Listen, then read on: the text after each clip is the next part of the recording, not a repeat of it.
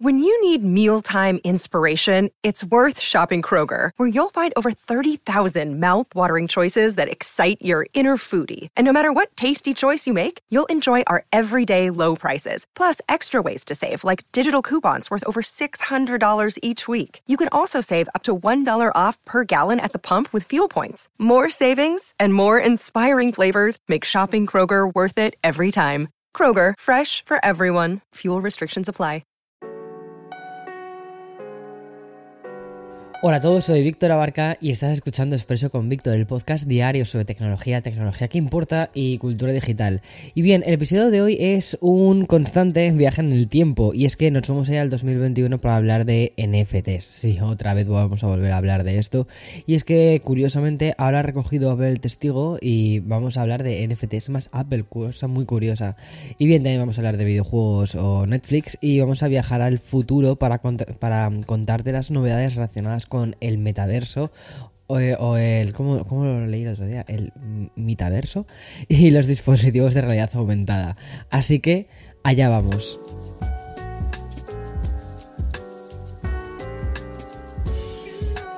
Hubo un tiempo no demasiado lejano donde el mundo digital vivió una especie de fiebre por los NFTs y es que la bruja de los tokens no fungibles acaparó casi todos los titulares en 2021. De hecho, hablamos muchísimo en Expreso con Víctor sobre esto, pero igual que otros elementos tecnológicos y sobre todo de la cultura digital, al final su su halo, ¿vale? De concepto revolucionario al final se terminó evaporando y al final se, pues, quedó en lo que ahora mismo tenemos, que es eso, mucho ruido y pocas nueces, como dirían por ahí.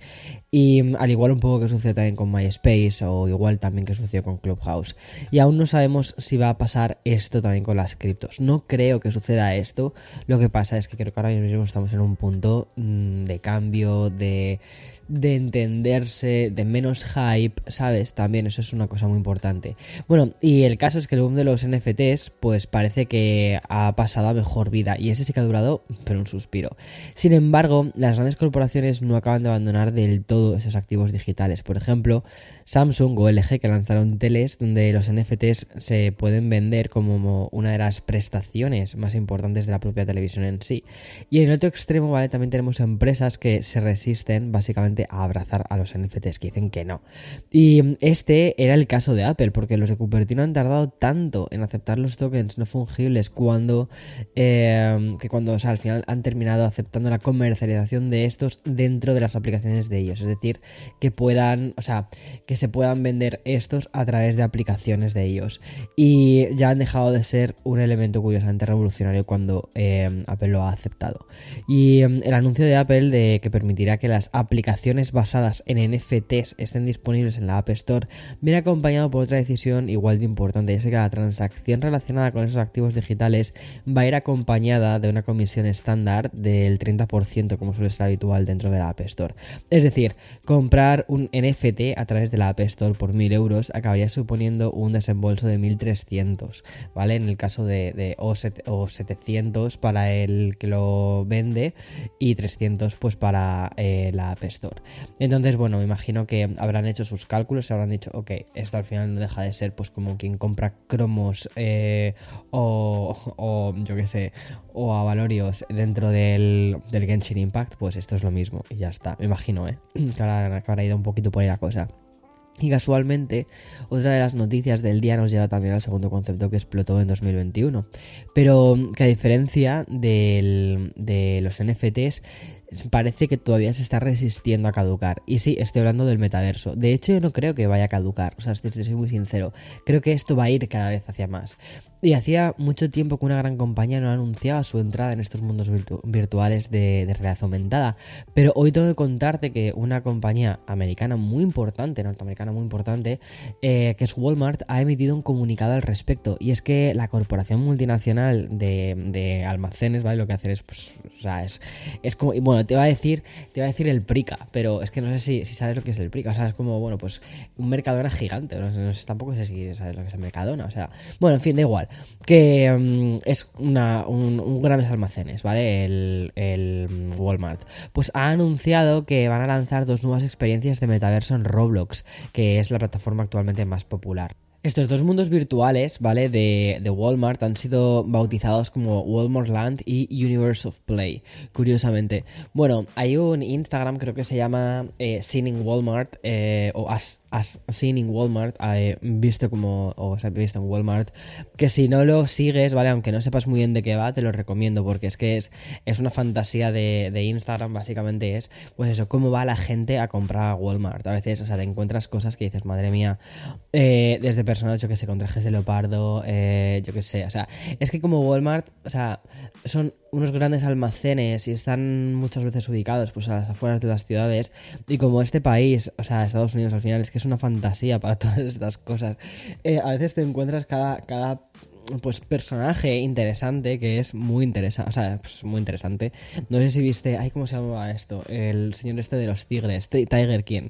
Bueno, pues es que te puedes encontrar personajes así en Walmart, o sea, es que es, es un sitio que es una fantasía de sitio. Bueno, y total, que el objetivo de entrada de Walmart dentro del metaverso tiene, pues, clarísimo objetivo y un nicho de mercado. Y es que son los usuarios más jóvenes, tanto la generación Z como la siguiente, la que ya han bautizado como generación alfa, curiosamente, que son los, los nacidos a partir del 2010. Madre mía, qué viejo me acabo de sentir ahora mismo. Bueno, pues por, por estos, ¿vale? Estos dos metaversos de Walmart van a incluir experiencias relacionadas con productos virtuales, minijuegos online, juguetes virtuales, conciertos dentro del propio metaverso, cabinas de DJs y también concursos de moda. Todo muy curioso. Pero por su parte, Roblox añade Walmart como un nuevo cliente multinacional que además diseña un metaverso a través de su plataforma. O sea, Roblox está creciendo una locura. Antes ya lo consiguieron con el famoso Nikeland de Nike dentro de, Roblox y también con los mundos virtuales de Ralph Lauren. ¿Y mm, qué sería del metaverso sin unas gafas de realidad aumentada? Pues básicamente nada, porque al final es la forma que tenemos de acceder a él de una, de una forma mucho más intensa. Y es que el mismo día que Walmart se lanza a estos mundos virtuales, otra compañía ya ha anunciado la llegada de sus gafas de realidad aumentada al mercado de Estados Unidos. Y me estoy refiriendo a Nreal. Un año justo después de que lanzasen su modelo Nreal Air, este dispositivo ¿vale? se lanza por primera vez en Amazon Estados Unidos al precio de 379 dólares, lo cual está muy bien de precio. Y te recuerdo un poquito así como de qué va. Las Nreal Air, ¿vale? Son, es la versión más económica de, de las gafas y la verdadera estrella, ¿vale? Es la Nreal. Eh, o sea, el modelo en concreto, el modelo Light. Y por esto, este gadget por fin sale a la venta en Estados Unidos y no dispone de cámaras. Está orientada al consumo de contenido en streaming, sobre todo Netflix y YouTube.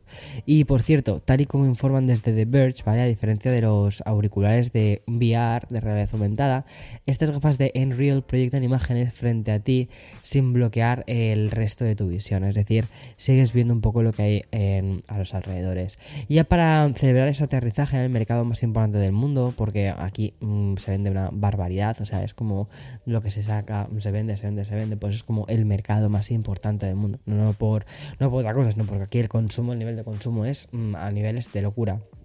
Bueno, pues Enreal ha utilizado su sistema operativo para que sea compatible con iOS y también Mac, ya que ningún iPhone ofrece compatibilidad con Nebula, que es el sistema operativo de Enreal. Y ya pues han sacado, digamos, em, esa especie de interoperabilidad entre sistemas eh, operativos. Y según han explicado desde la compañía, va a haber una versión de Nebula disponible para el MacBook Pro y también para el MacBook Air.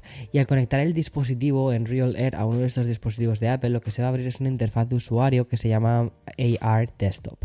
Y de esta manera se, se va a poder disfrutar de varias eh, pantallas virtuales al mismo tiempo. Y de forma paralela, en Real ha añadido nuevos juegos y también aplicaciones nuevas.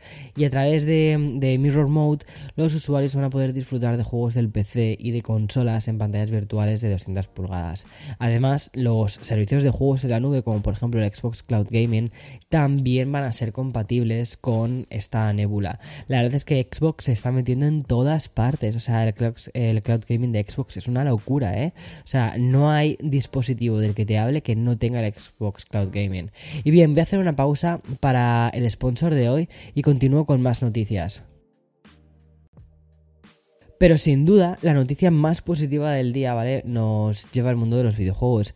Y es que tras la cancelación de la edición de este año, que, bueno, pues por, culpa básicamente de, de, los últimos coletazos que estábamos teniendo de la pandemia, el evento más importante, que es el E3, ¿vale? Pues anunció ya que sí que se va a celebrar en 2023. Y es que la feria, que está destinada al público comercial, es decir, al público general de videojuegos y es de las más importantes, o si no es la más importante del mundo, se va a celebrar entre el 13 y el 16 de junio del próximo año. La sede se va a ubicar en el Centro de Convenciones de Los Ángeles y como todos esperábamos, el evento va a estar, como te digo, abierto al público, pero a partir del día 15. El día 13 y 14 son, días de prensa, igual que sucede con el Tokyo Game Show, y luego ya el día 15 y 16 está abierto para el público general. Y bien, el comunicado oficial que han emitido por parte de la Entertainment Software Association dice así, dice, mm, bienvenida nuevamente a editores, desarrolladores, periodistas, creadores de contenido, fabricantes, compradores y licenciantes. Y por supuesto la misma asociación también confirma que el evento va a ofrecer de manera paralela exhibiciones digitales y otros eventos, como dicen, y aquí te lo leo textualmente, dicen componentes de consumo en persona. Bueno, pues oye, habrá que, habrá que echar un ojo. La verdad es que siempre he tenido muchísima curiosidad por el E3, ha sido una de mis grandes ilusiones. Déjame en comentarios o en Twitter si quieres, si, te gustaría que hiciese una cobertura del, E3, que te enseñase todos los videojuegos que tienen que presentarnos en 2023, que bueno, serían realmente para 2024, porque siempre los presentan como con un año vista. Pero la verdad es que sí que sería para mí un pequeño sueño ¿eh? ir, al, ir al E3. Bueno, ya para, para, ir apurando los últimos sorbos de este expreso de hoy, vamos a acabar con una información que aglutina también entretenimiento, tecnología, streaming, audiovisual, videojuegos. Y sí, voy a hablarte otra vez de, de Netflix. Aunque ya he comentado en un par de ocasiones que solo el 1% de la plataforma, de las personas que están suscritas, ¿vale? A la plataforma, han jugado los títulos que la empresa ha añadido al catálogo de juegos, pues parece ser que Netflix no desiste en su intento por seguir diversificando el negocio. Ya no solo quieren hacer películas, no solo quieren hacer series, ahora también quieren hacer videojuegos. Y es que esto es muy curioso, ¿vale? Porque el gigante del streaming anunció justo ayer que se encuentran formando un estudio propio de videojuegos y que la sede estaría en Helsinki, bueno, en Finlandia.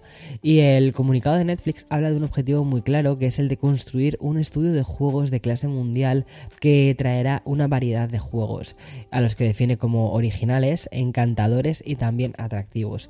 Además informa que no va a incluir anuncios ni será necesario un desembolso económico para poder disfrutarlos simplemente van a estar al alcance de los usuarios de la aplicación móvil de Netflix. Bueno, pues imagino que esa es una forma pues, de ofrecer ese extra, sobre todo porque yo creo que están viendo que al final el consumo de series es el que es, llega hasta donde llega, podemos consumir hasta un punto y si quieren subir, si quieren seguir subiéndonos las tarifas, pues entonces tienen que empezar a ir por otros mercados y no pueden quedarse únicamente en lo que es la parte de series. Bueno, no lo sé, ¿eh? es decir, esa es su forma de verlo, mi forma de verlo es que yo creo que están ya haciendo un trabajo muy bueno en la parte audiovisual y que, que bueno, quizás están pues expandiéndose hacia un terreno que es muy eh, lucrativo, que es el de los videojuegos, que funcionan muy bien y que pues da, da, mucho dinero. En fin, hasta aquí el episodio de hoy. Espero que te haya gustado y como siempre te digo, mañana más y mejor. Chao, chao, chao.